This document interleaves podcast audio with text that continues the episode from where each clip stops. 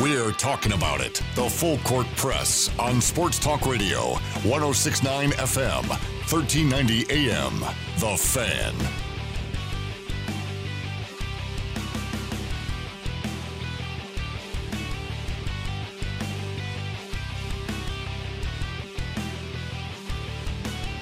All right, sorry, I had to get some stuff done there really quickly. Ajay Salvesen here on the Wednesday afternoon. 501 your kickoff time for the second hour. Grateful to have you on the uh, 1069 FM, 1390 AM station or streaming, however you are joining us. We're grateful to have you here uh, on the full court press. Uh, great first hour of a, a look inside uh, the LSU Tigers. We get you in the know. LSU, Utah State, 10 a.m. Mountain Time on Saturday morning. LSU coming off a bye week with a Florida showdown next Saturday. That is a actually a night game, by the way, is what I'm hearing. Meanwhile, uh, Utah State is coming off a uh, physical, brutal win over uh, the Colorado State Rams, and then they get a bye week next week after this LSU game, which probably couldn't come at a better time if you're the Utah State Aggies. What a what a tough game this is. This is a, a team that was fourth in the country, got knocked to five quote unquote, got knocked down to five after their bye week. Ohio State jumped them, going to fourth after their win over Nebraska. But a win for LSU over the Utah State Aggies would probably jump them back into that fourth spot. Why?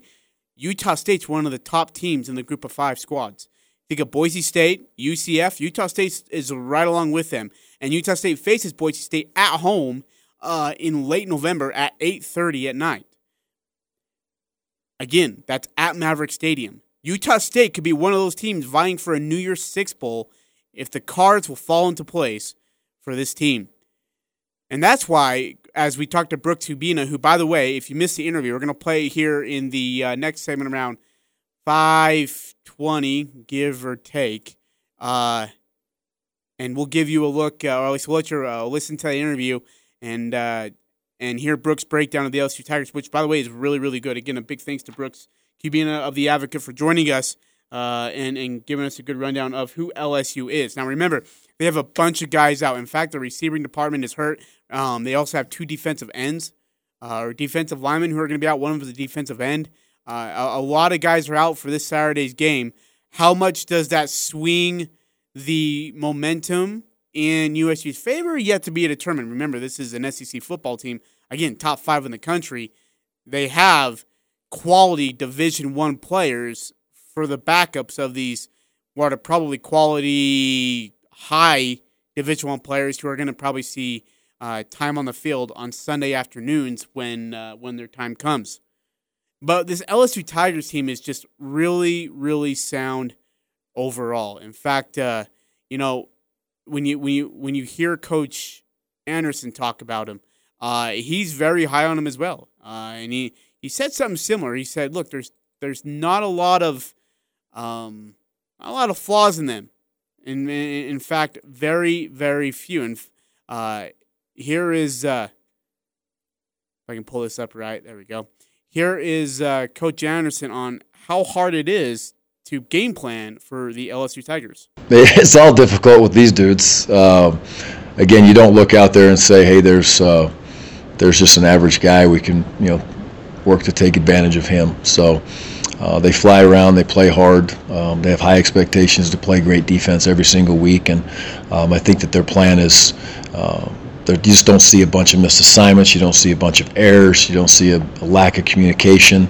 Uh, for the most part, they're used to playing against a fast-paced offense, which that probably helps them. It'll help them against us, I'm sure, because you know playing fast is not something that they're not used to. Um, hopefully, we can get into those situations sometimes, and uh, cause some confusion. That's always the goal. Um, they'll have the same goal for us, uh, but uh, you know they got you know, they, their freshmen walk in there and they're ready to play, right? For the most part, you know. Do they? Does physically. the defense look like it used to look at Wisconsin, or has he completely gone different ways? Oh, there's some similarities. Uh, you know, they always, but he will he will definitely, depending on where he is for the year, where he's going to be. He still likes a lot of the odd front things. Um, it's you know I haven't watched again that much of it. That'd probably be a question more for the offensive guys. But uh, I know they're still playing you know a lot of the tight front, but there's um, they'll play some even things, and yeah, it's it's it's you know they they do a nice job of uh, mixing up and changing things week in and week out, but yet staying within their structure. Um, and I'm sure after a bye week they'll have you know a couple things for us to be able to deal with. Yeah, they will. They'll put a couple of wrinkles into their defense on offense as well. Try to switch some things up. Why? Because USU coaching staff back in the day had a couple of LSU guys. And uh, Al asked Coach Andersen about those coaching ties, and uh, Coach Andersen spoke very high about one in particular. You know, Corey's there too. So three of the guys on the defensive staff at LSU have uh, been here um, at Utah State and um, really got a good start here or a good fresh start here, however we're going to look at it, at Utah State and catapulted them to, to where they are today, which is awesome to see. Um, but with Dave, you know, specifically, Dave was uh, at Hawaii, um, and we obviously coached against um, Hawaii that year. And uh, Coach McMackin, who I had known for a long, long time, was the head coach at Hawaii. And uh, when we had an opportunity for a defensive coordinator, I was looking around asking people about defensive coordinators. I had met Dave at a camp in Hawaii, um, high school camp, and we spent three or four days at a camp together coaching D line and just you know kind of exchanging back and forth and uh, didn't really didn't know him at all other than that um, but those three days were big um, coach mcmackin said gary there's one guy you need to hire and you know it's dave aranda and so i got to talk to dave spent some time with him and at that point we were in a transition we were in a transition from a four down front moving to a three down front that's the days when you know it's the same deal you do every year you get your best 11 players well we had you know, you had Kyler and you had those guys and you had the Vigils and, you know, had some, a lot of outside linebacker, linebacker type kids. So we wanted to get into the odd front. Um, and he hadn't really done it. He was a four down quarters guy and we were a four down middle close cover three man team. Um, but uh, we wanted to develop and uh, uh, so Derek Odom, another guy who has ties here, we came together and started communicating and talking about the odd front. And Dave's just done a tremendous job from that point on of just evolving, you know, the odd front, the even front, using his guys. He does it all now. He does some down even front, odd front stuff. But uh, he was awesome for me at Wisconsin. Um, and uh, you know he's had his opportunities. He's taken advantage of his opportunities, and um, you know, Bill's done the same thing, and uh, Corey's been there for a long time at LSU, and now all three of those guys are together. But uh, Dave's a great coach, um, very good person, great family man. Um, I'm happy for him, and I'm glad we were able to, you know, give him that opportunity. But you know, he took advantage of that opportunity. At the end of the day, he had some great defenses here. He's had great defenses at Wisconsin, and obviously at LSU, he's had some great defenses. So, um, great person and a great coach, and I'm happy for him and his family for what's going on. Again, former defensive coordinator here at Utah State, Dave Aranda, and he did a terrific job here, by the way. Dave Aranda was incredible. Uh, really, really good football coach. And again, he followed uh, Andersen to Wisconsin and then now finds himself at LSU. Doing good things there at LSU now, too. Uh, and it, the, the whole thing of can, you know, does Dave Aranda know the offense that Gary runs? Yes. Is there going to be a little bit of a chess match between the two? Absolutely. Uh, but again, Gary's going to focus more so on the defensive side for Utah State, uh, leave the offensive stuff to the offensive coordinator, Mike Sanford, and his crew. Um, I should say, or sorry, Coach Sanford Jr., not Mike Sanford. I'm going to call him Coach Sanford Jr. Uh, but he knows, you know, but uh, it's familiarity, right? It's, that's what it is. It's familiarity.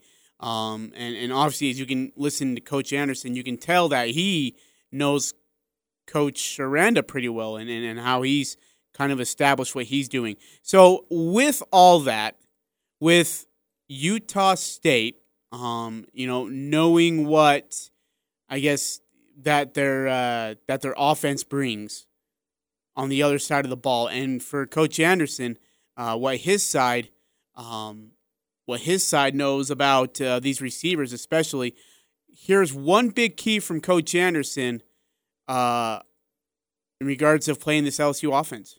It's a big deal um, in this game. Speed and space, you know, it's something that we talk about all the time. And again, it's at some point in speed and space, the coaching is over, and we do all we can to help them get in those spots. But running to the football, having more than one guy around the football as much as we possibly can, and you know, having those kids be able to get an eye on the ball and, and be able to close it down and, and try to keep them in a phone booth instead of, you know, give them a third of the field to be able to um, make you miss. And it's it's hard for any position group or any single player to tackle a guy when there's a bunch of grass out there. Um, that's what that offense is designed to do. That's what our offense is designed to do is you know get people in space and uh, make a miss once you get the ball in their hands. And it's not just their wide receivers; it's the running backs are very very talented. Um, they're strong, powerful kids. They have the ability to make you miss, and you know it's uh, you throw on that film, and you know basically the offense starts the game, and it seems like it's all of a sudden it's like 35 to whatever the score is really really quickly, and they score awful fast. Um, so it's just you know you've got to be able to hopefully find a way to try to confuse the quarterback a little bit. He's a very talented player. He's been in this thing for a long time and done a lot of good things, but try to just get him off his you know just absolutely knowledge of okay i've seen this on film 35000 times and here we go and it's the way it's been for me and how i'm taught to be able to do it. And um, and then you know you have to tackle well. And uh, it's a big strong physical offensive line. Uh, so you have to earn your right with those guys also. So i mean they're, they're not who they are and they're not ranked where they are because they're not deserving. I mean this is there's there's not a bunch of chinks in their armor where you sit there and say okay well, we're going to exploit this guy. You're going to have to earn your right um, in all phases yeah, they're gonna have to earn every bit. You know, every yard that they're gonna get, they're gonna have to earn it. Just like the Colorado State game last week. But he feels on their side defensively, they're gonna make them earn their yards as well. Whether it's through the running game or through the passing game, Coach Andersen feels that if they can play physical with them and and kind of beat them up a little bit and make them earn those yards, they might have a chance in the fourth quarter. On the other side, Coach, uh, Coach I'm going to call him Coach Ed. Like I said, I cannot pronounce his last name correctly, uh, even when I try. My best day, I still can't do it. Uh, first thing first, of course, when uh, when you face an opponent like Utah State, the question always comes up: What are your thoughts on Jordan Love? Very smart. Knows where to go with the ball. Uh, he's only gotten sacked three times this year. Um, quick release, can avoid pressure, uh, is able to run the zone read. Uh, he's definitely a first round pick. I do believe in the NFL and will play in the NFL for a long time. He is an extremely good quarterback in all areas. Okay, first thing first, I'm going to get this out of the way and just stand on a pedestal for a second. Hold tight. For every BYU Cougar fan and media member and media critic of BYU, and for every Utah Ute fan and Utah Ute critic and media person, that's Ed Orgeron, whatever the heck his name is, of LSU Tigers calling Jordan Love a first round pick in the NFL. Quit saying he's not.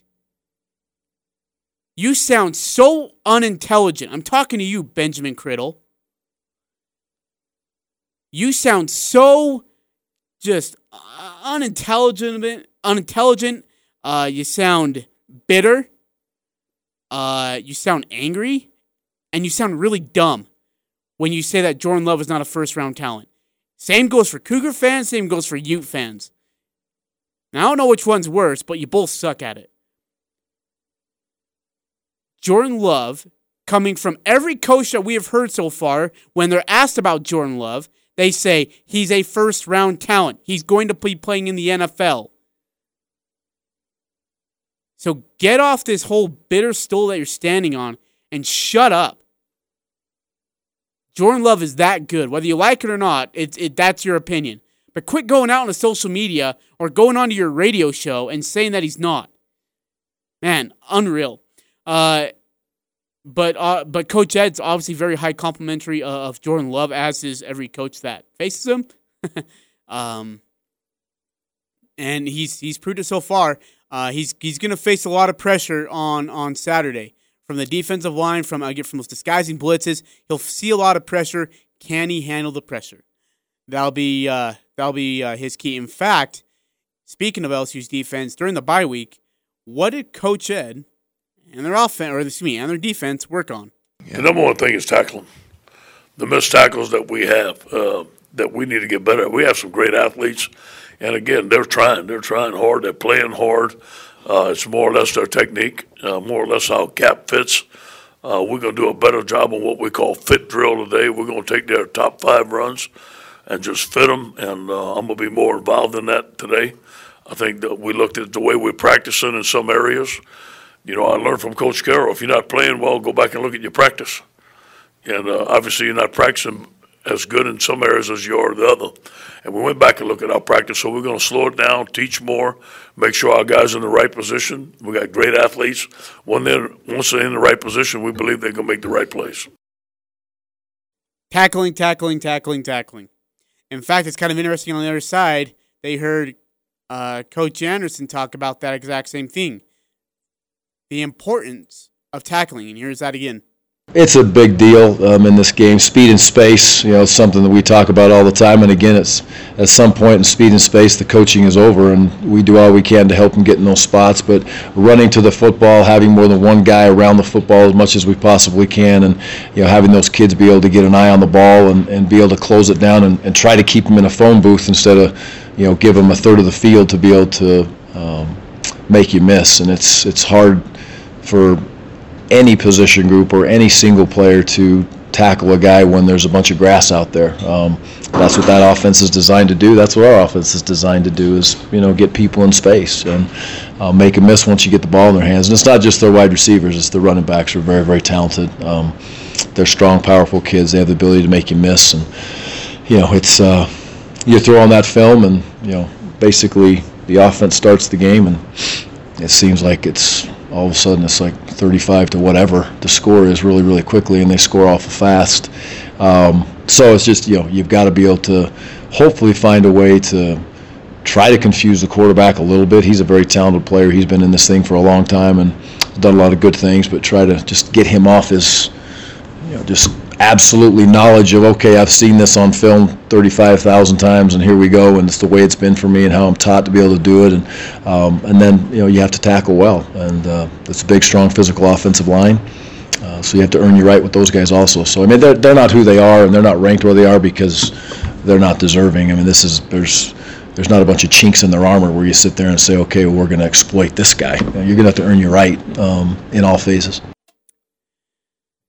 a lot of respect from both sides about both teams, and, and rightfully so. Again, Utah State being one of the top G5 teams, LSU being one of the top teams, period, in the country.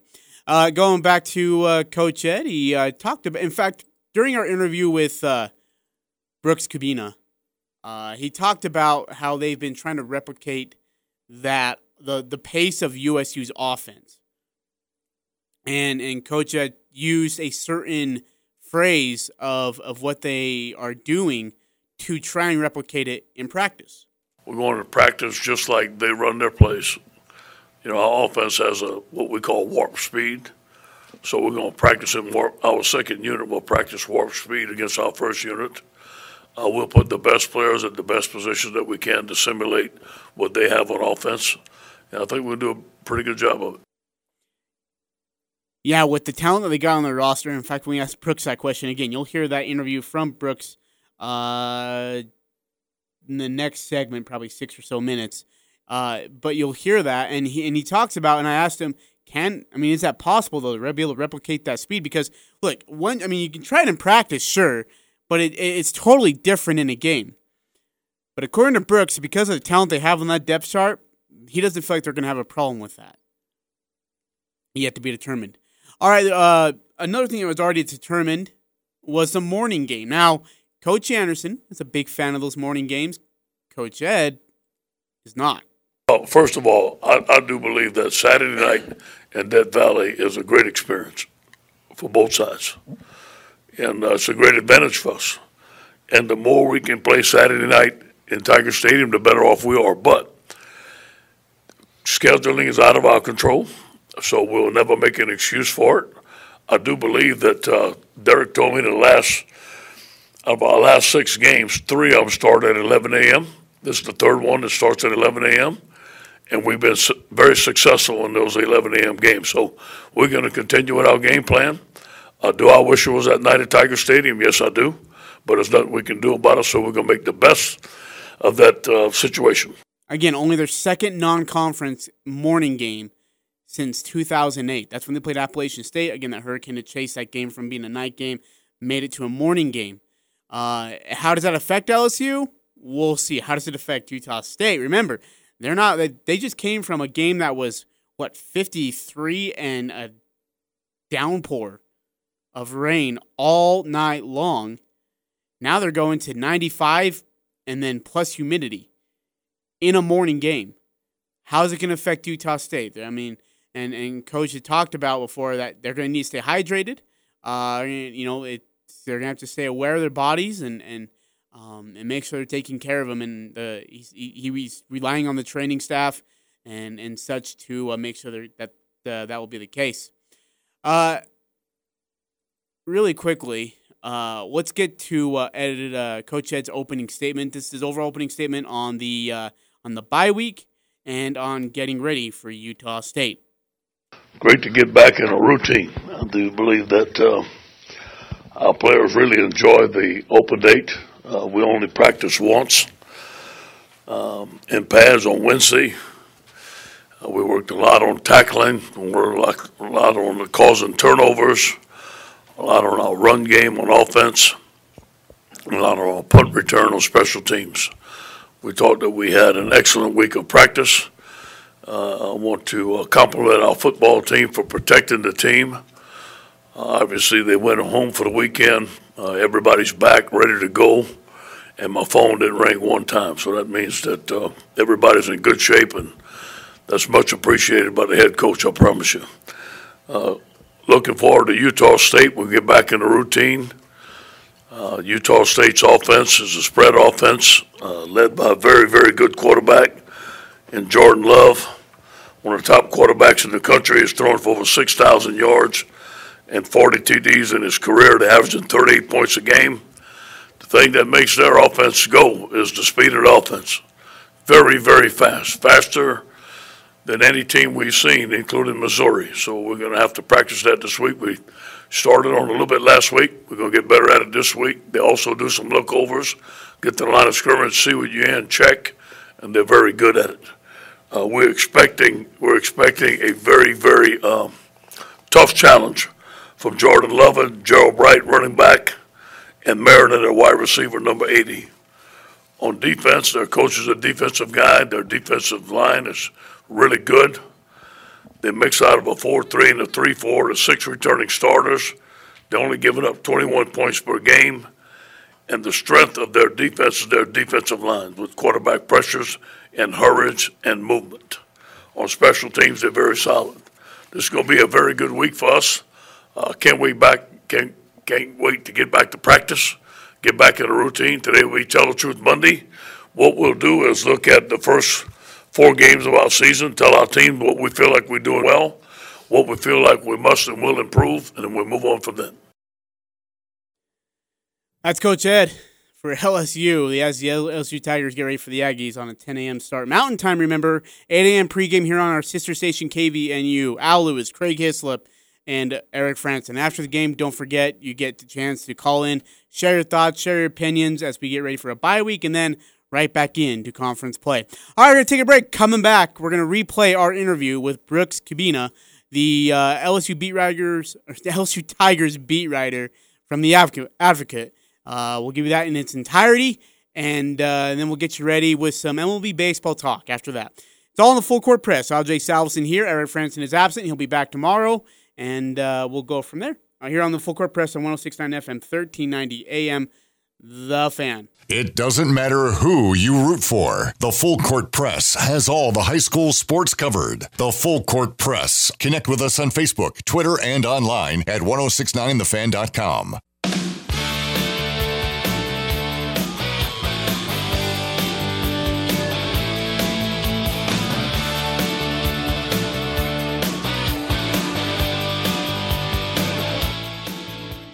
Ajay Salvesen here on the Full Court Press. 527 your time. All right, we're going to get right into it because it is a long interview. Uh, this is the interview with Brooks Kubena of The Advocate, LSU Tigers beat writer, uh, on the LSU Tigers. And here it is in its entirety. And then afterwards, we'll go straight to a commercial break, and then we'll get you ready for MLB baseball. So here it is Brooks Kubena on the LSU. Ah, sorry, push the wrong button there. Let me try that again. It's hard to produce and do a show on your own, by the way. Here it is. Brooks, let's start here. This LSU team, I mean, they drop one spot in the national poll just because they had a bye. Uh, and so, I mean, they're a top five team in the country. They play like a top five team in the country. What's one thing about this team in, in any facet you want to pick, whether it's offense, defense, or special teams, that has stood out to you the most so far in the first four games?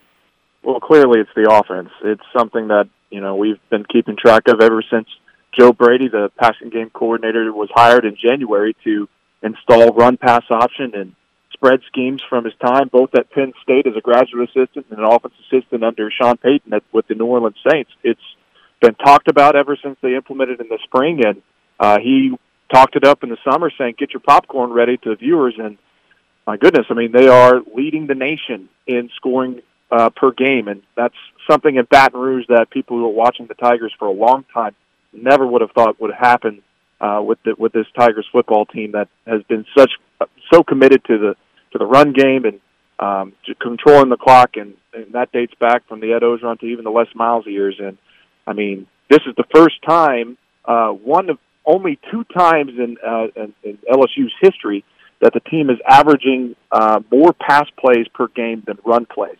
So that that is the thing that sticks out the most about this team, and the fact that it's very efficient, um, very fast. They average uh, two minutes and uh, four seconds per touchdown drive, and uh, the only the only team that seems to be faster than them right now is Utah State. uh, they have a history of, of uh, some experience in doing that over the last season and a half. Uh, but the game that really stands out to me so far in the early season for the Tigers was that game against Texas. That was a big statement game, an opportunity to prove that you know one of those teams, whoever went, won that game, was legitimately going to be in the conversation as a college football playoff team if everything plays out. LSU gets on, it takes care of business there. It was a close one, but uh, after that game what was the sense around that campus and around that, that town about what this team is really going to be like this year? You know, that was an interesting game for sure because of uh, it was a big test of that offense we've known. Um, it was interesting. I went there the week uh, leading up to that game, and Texas defenders were saying that LSU's offense reminded them of a Big 12 offense, which – to LSU fans would have been that blasphemous a couple of the past couple of years. Uh, but the, the the fact that LSU went out and I mean the defense played um, its its own way. We'll get to that in a second. But basically, Joe Burrow beat Sam Ehlinger at his own game. Like that offense was able to outplay a very efficient Big 12 offense and win in in their place a top 10 matchup and Texas still very respected across the the country, still within range of that top ten, and if they do business the rest of the season with against Oklahoma and others, it could be possible they still on the college football playoff uh, conversation. But I mean, what that proved also is that LSU's offense had arrived. That Joe Burrow was a Heisman uh, contending quarterback, and this is a team that could compete for a championship. Now, the, the defensive thing definitely stepped out. Uh, Sam Ehlinger got his yards, got his touchdowns, and made throws that made people very concerned about the LSU secondaries uh, because uh, throughout that week they were playing up the DBU talk, and it didn't look like anybody out of that game really could have uh, held on to that title from that. But what's interesting is that this pass rush for LSU has been in the works throughout the past four games, and in that Texas game, their big uh, game plan was actually uh, pressure Sam Ehlinger, contain him more with what was called a you know a cage rush, where defenders aren't necessarily trying to sack the quarterback, they're trying to collapse the pocket on top of the quarterback and trap him inside. It's kind of an old Bill Belichick, uh, even a Nick Saban type of style. You don't need to uh, sack the quarterback to get pressure, but you know that didn't get the sacks. The sacks numbers are down, but they're also noticing, noticing from Northwestern State to even Vanderbilt last week that teams are starting to three-step drop more often on offense, and that basically negates uh, a, a defense's pass rush because they're not going to get to the quarterback in three steps. And if they can complete those passes against the secondary, uh, that that's kind of bad news. Um, so LSU's secondary has, has been forced to kind of go man and press and go against these wide receivers and stop those slants. And LSU's been trying to have to be tricky about how their how their defense plays against offenses that are limiting their pass rush right now. Well, yeah, I wanted to talk about the defense. Kurt, certainly, the defensive coordinator was formerly at Utah State. Interestingly enough, in that Texas LSU game, there were two former defensive coordinators from Utah State going after each other. But Dave Aranda, uh, the, the type of job that he's doing there, uh, certainly it looks like teams can move the ball a little bit against the Tigers, but to some degree, they're not always having success scoring scoring touchdowns, at least not at the rate at LSU. But what what's the sense from Dave Aranda and, and kind of the, maybe his attitude approaching this game where he was on the Logan campus for a little while? It's hard to get a personal sense of where where Dave Aranda's uh, uh, thought process is at because uh, you know we don't we don't get a chance to talk to Dave Aranda um, at, at LSU uh, coordinators across the SEC. Actually, most of them have policies of not talking to the media. Uh, but just talking to Ed Orgeron about their process last week, uh, they, it was a bye week. They had a chance to reevaluate what they were doing on defense. Um, you know, their biggest concern is tackling right now. Um, it's something that came up even during the preseason. Uh, I asked Ed Orgeron about what his major things that he was trying to uh, work on, and it was tackling. Um, and it remains to be a problem uh, against Vanderbilt. I believe it was it was it was 12 to um, I think it was 14 tackles for 148 yards that they that uh, they weren't able to make. Uh, 14 broken tackles. So you know that's that's kind of the things that they've been focusing on. And Vanderbilt was able to get a couple of big runs on uh, on their defense because a lot of uh, I mean a couple of players were out of position. So I mean some of that has to do with the injuries on LSU's defense, and I think that's a big thing to point out. Uh, they lost their safety, free safety, Todd Harris, to a knee injury for uh, apparent knee injury, I should say, throughout for the rest of the season. And de- their starting defensive ends are both out and may not play this Saturday. And their linebacker, who was their star pass rusher last year and kind of been playing inside and outside this year, Michael Divinity, is also out this week. So, you know, that's been an issue for them. So they've been having to go to their depth, and a lot of the guys haven't been able to step up and make tackles, be in the right place at the right time. So it's really just about refinement for Dave Aranda and this defense while trying to make the adjustments that we talked about in the previous question. So it's a pretty difficult task. Brooks Kubena of The Advocate joins us here on the Full Court Press talking about the LSU Tigers on In the Know Wednesday. Uh, Brooks, you, you talked about this offense. Uh, these receivers are absolutely phenomenal. I mean, you, you, you've got this uh, Ja'Marr Chase on one end. You've got Terrace Marshall, who I, I, think a lot. It feels like a lot of LSU fans and, and maybe you guys were just waiting for this guy to finally, you know, come alive and, and come along. And, and almost seemed that that Texas game is where it really started for him. And he has been uh, this receiving corps is about as good as it's been in a while for probably for LSU uh, Tigers. So that was the biggest thing about this offense, the spread attack, is that LSU has had talented wide receivers for many many years. You know, dating even before they had Odell Beckham and Jarvis Landry on the same team, and they've been committing to the run in all those past years. And this this was the first time that you really seen what could happen whenever they use their talent to their best abilities. I mean, Ja'Marr Chase Terrace Marshall, Justin Jefferson, who you might know as the younger brother of uh, Jordan Jefferson, the former quarterback at LSU mm. in 2011. Uh, they all have had 100-yard games, and it's it's been quite impressive to watch them play this way. And Terrace Marshall, you mentioned him, so in, in high school he suffered a pretty big leg injury and his senior year. And once he got to LSU, he was still recovering from that last year and just didn't have that breakaway speed in, in his full capacity because he was still recovering from it.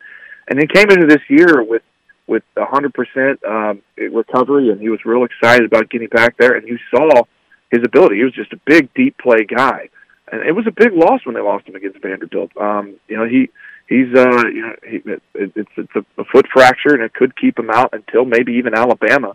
Uh, so, but his loss, you don't know how much of a of a deal it is yet because they one they haven't played, but also everybody else has been succeeding so well. Ja'Marr Chase has been a deep threat and a good catcher, and probably one of the best wide receivers in the country right now. And Justin Jefferson, they moved from outside to inside, and that's really something you're starting to see a trend across uh, college football too. Your your best wide receiver sometimes is playing out of that slot. They they they've stuck him there, and he's been uh, someone who's opened it up for others on the outside. So, uh, I mean, the biggest thing that we can talk about here is is, is that talent is, is finally being used to the best of its ability within a system that works at LSU. Now, I wanted to follow up with Justin Jefferson. It looked like he did have a bit of an ankle injury. Is he expected to play on Saturday with the bye week enough time for him to heal and, and recover?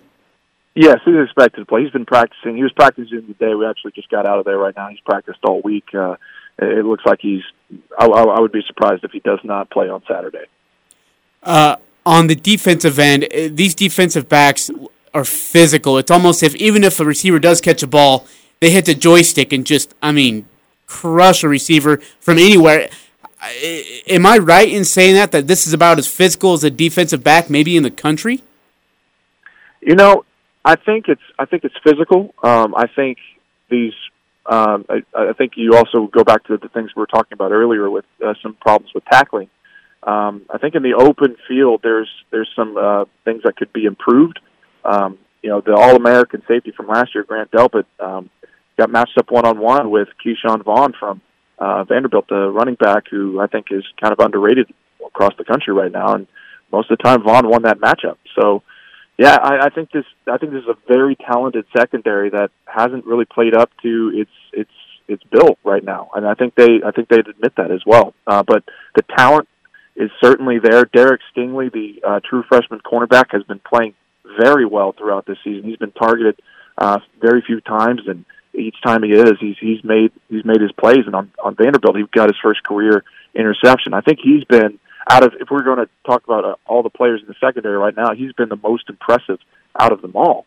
And uh, to talk about him a little bit, he was uh, considered by some sites the number one overall cornerback uh, in recruiting last year, and he's a Baton Rouge guy, grew up here in Louisiana, and he's he's thought to be the the, the person who has practiced the earliest ever at LSU football. Uh, he actually graduated early, as most player as several players do now. But he showed up for the Fiesta Bowl practice last year. Was able to practice with the team while they were here in Baton Rouge, and so it's it's almost like he's almost a redshirt freshman at this time. He's been around so long, um, but even at that time, Aranda said he was one of the best corners out there. So he's certainly played up to that so far. But they're definitely physical.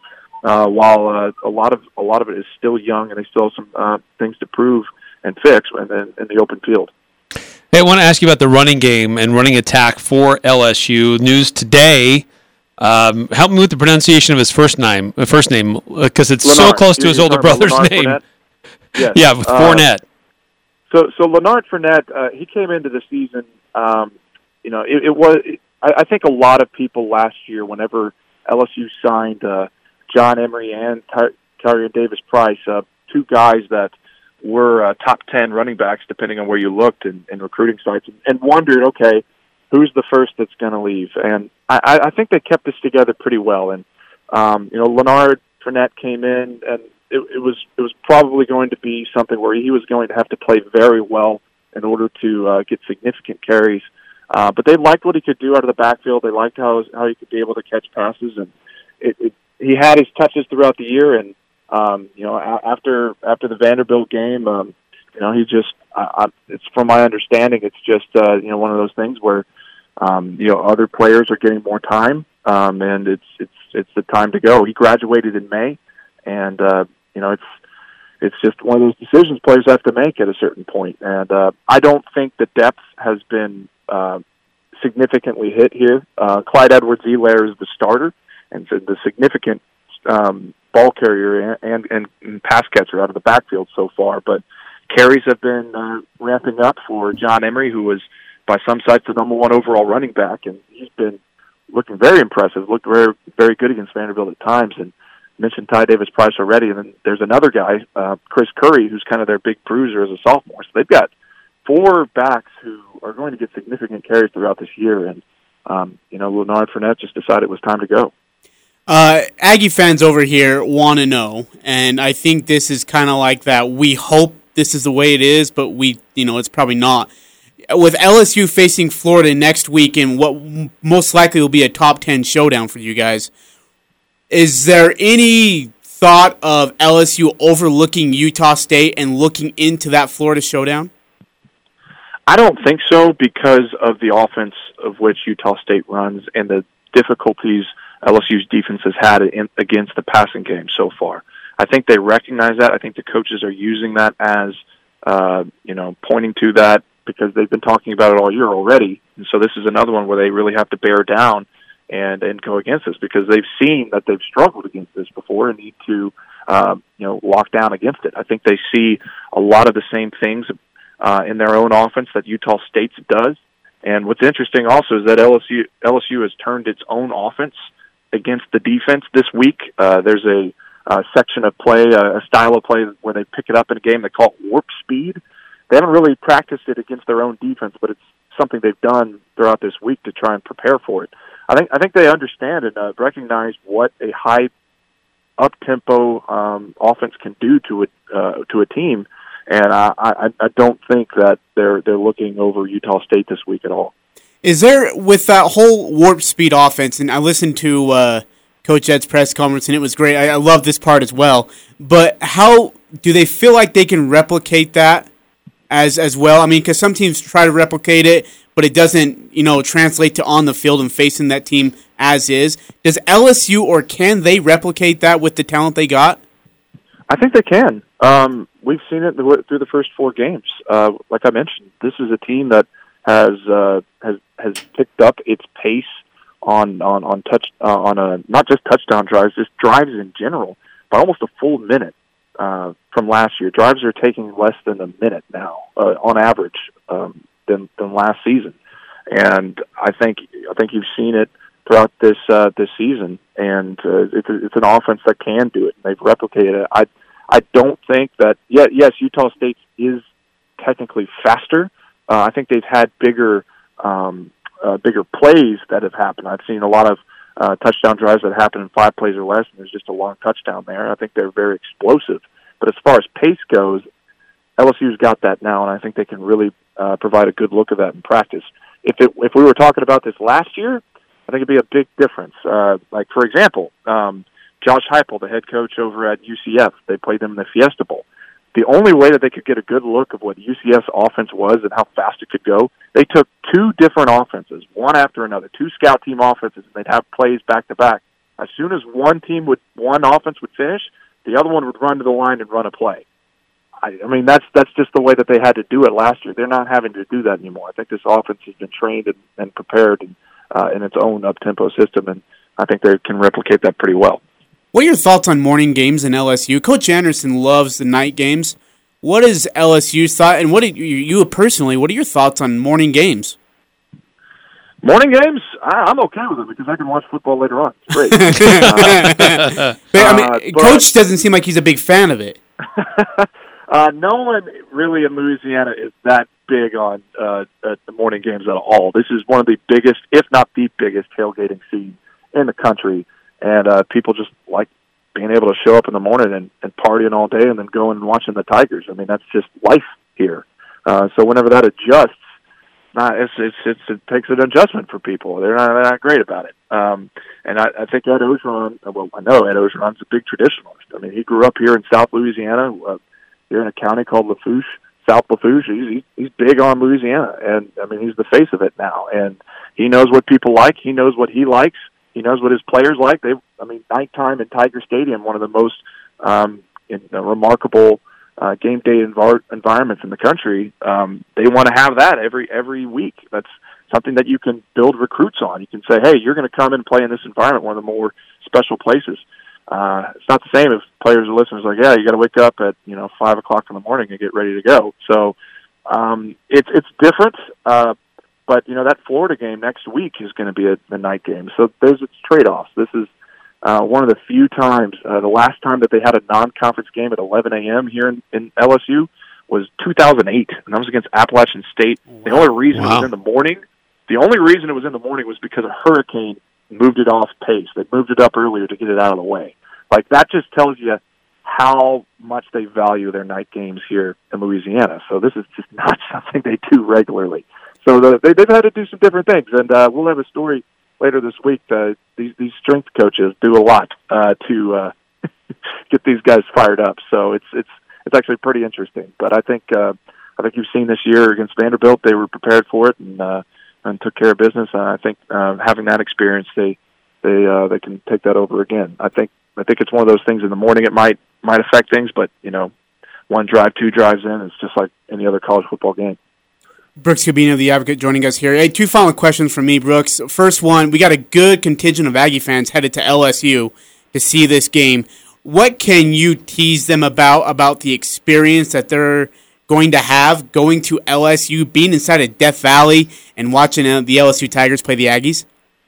Oh man, um, it's so personally. Um, I'll have gone to the, this. Will be my second season. I have yet to see uh, this early a kickoff in Tiger Stadium. But I will say, if you're there and walking around, the, because I mean, right around 11 o'clock, 10 o'clock, the on a normal game day anyway, the uh, the game day environment is already set up. The thing that's cool about Baton Rouge is that on campus, people can set up a tailgate anywhere they want. Wherever there's green grass, wherever there's like a, a, a stitch of concrete, somebody's going to fire up something on the grill. And the other thing is like the people are friendly, man. Like you walk up in, in, in opposing colors, they're to yell at you and say, "Hey, come come try this boudin, man. Come come come stick your uh, ladle in the pot." I mean, it's it's it's a friendly place uh, that's uh, really special, and I, I think um, that that that's an objective opinion. You just you just come here, that's that's what it's like. Like I live in walking distance of Tiger Stadium, and I enjoy that walk from my house to the game. Um, so I, I, I would really I would really soak that up uh, and, and get a chance to walk around those uh, those tailgates and see what it's like because really honestly it's uh, it's it's it's quite remarkable. Hey, final question for you: What are three keys that LSU for LSU to be able to get a win at home, getting ready for Florida? LSU's key is uh, to score more points than Utah State, and that sounds glib, but I honestly like if you look at some of these over unders, uh, I'm seeing 72 points, and honestly, I think that's kind of low. Um, you just uh, the LSU's LSU's offense has been clicking, and it hasn't stopped since it touched ground against Georgia Southern. If it if it continues to do that, they'll win. If it starts to have some troubles, then you know maybe maybe things don't go so great uh, in a game. And uh, you know if, if if LSU's defense is able to show up and, and it's and, and they're well trained after going against LSU's offense in the fast pace it was this week, um, that would also be the key. Can they shut down, um, um, you know, Utah State's offense? Can they do that? Um, but uh, the other part, part of that too is, uh, you know, 11 a.m. Are they are they prepped up for this? Are they are they ready for this kind of game? And I think if they handle all three of those things uh, and, and, and solve solve some of those defensive issues that we are talking about earlier in the show, um, they'll pull away with a win. Northern Utah and Southern Idaho's home for sports. It's the Full Court Press on Sports Talk Radio, 1069 FM, 1390 AM. The Fan.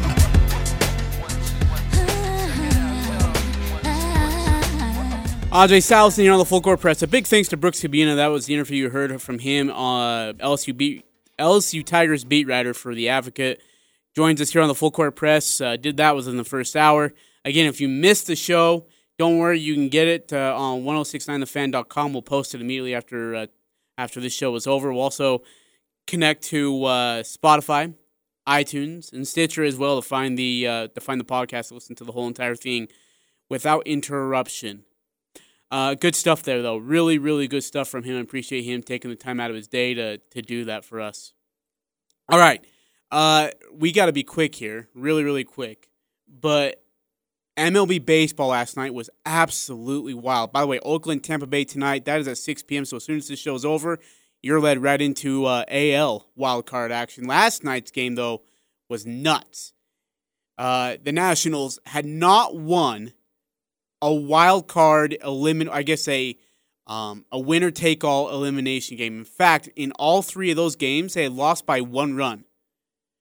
So it was only fitting that for a team that had lost Bryce Harper uh, and seemed, for what many said, was a shell of themselves because of everything they had gone through, to turn around and after being down 3 1, actually 3 nothing, I should say, getting a home run in the fifth to make it 3 1. And, uh, sorry, and then and then being down, uh, yeah, still 3 1 into the eighth inning with little hope, DC was given a gift. Hader, the set, the kick, here it comes. Swing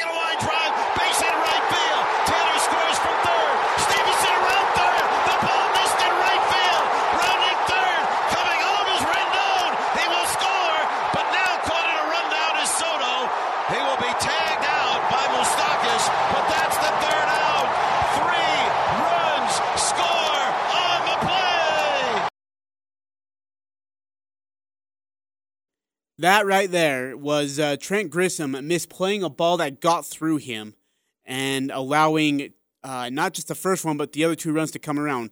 Taking a 4 3 lead, that lead would hold into the ninth.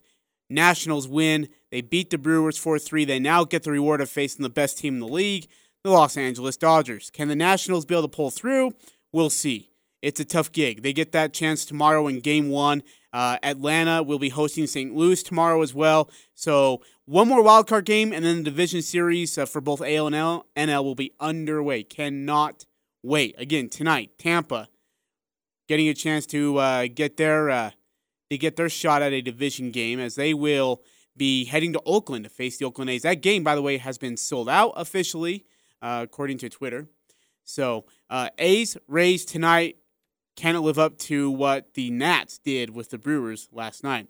Coming up uh, here in the next break, we'll wrap it up here, put a pretty bow on it, and call it a night. This is Ajay Salvesen. You're listening to the Full Court Press, 1069 FM, 1390 AM, The Fan.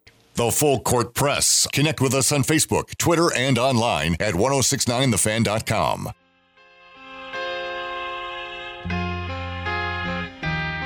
Ajay Salvesen here on the Full Court Press. Wrapping it up here for the first hour, or excuse me, for the show today, not the first hour of the show. It's gone by quick, I'm telling you. I mean, with this much content, it's crazy. And by the way, tomorrow is Pick Six, MLB Baseball. We get you ready for Jazz basketball as they get ready uh, for an October 4th game, which will be on Friday night. So we'll get you a preview on the Utah Jazz and what we expect of them going into this exhibition game. That and so much more. Uh, a big thanks to all you for listening here today, however, and wherever you joined us from. Again, you can find our show on Spotify, iTunes, and Stitcher. Type in a name or type in the Full Court Press, we'll be able to look it up. Thanks to Eric Frandsen. I'm Ajay Salvesen. A big thanks to uh, Brooks Kubena. You've been listening to the Full Court Press.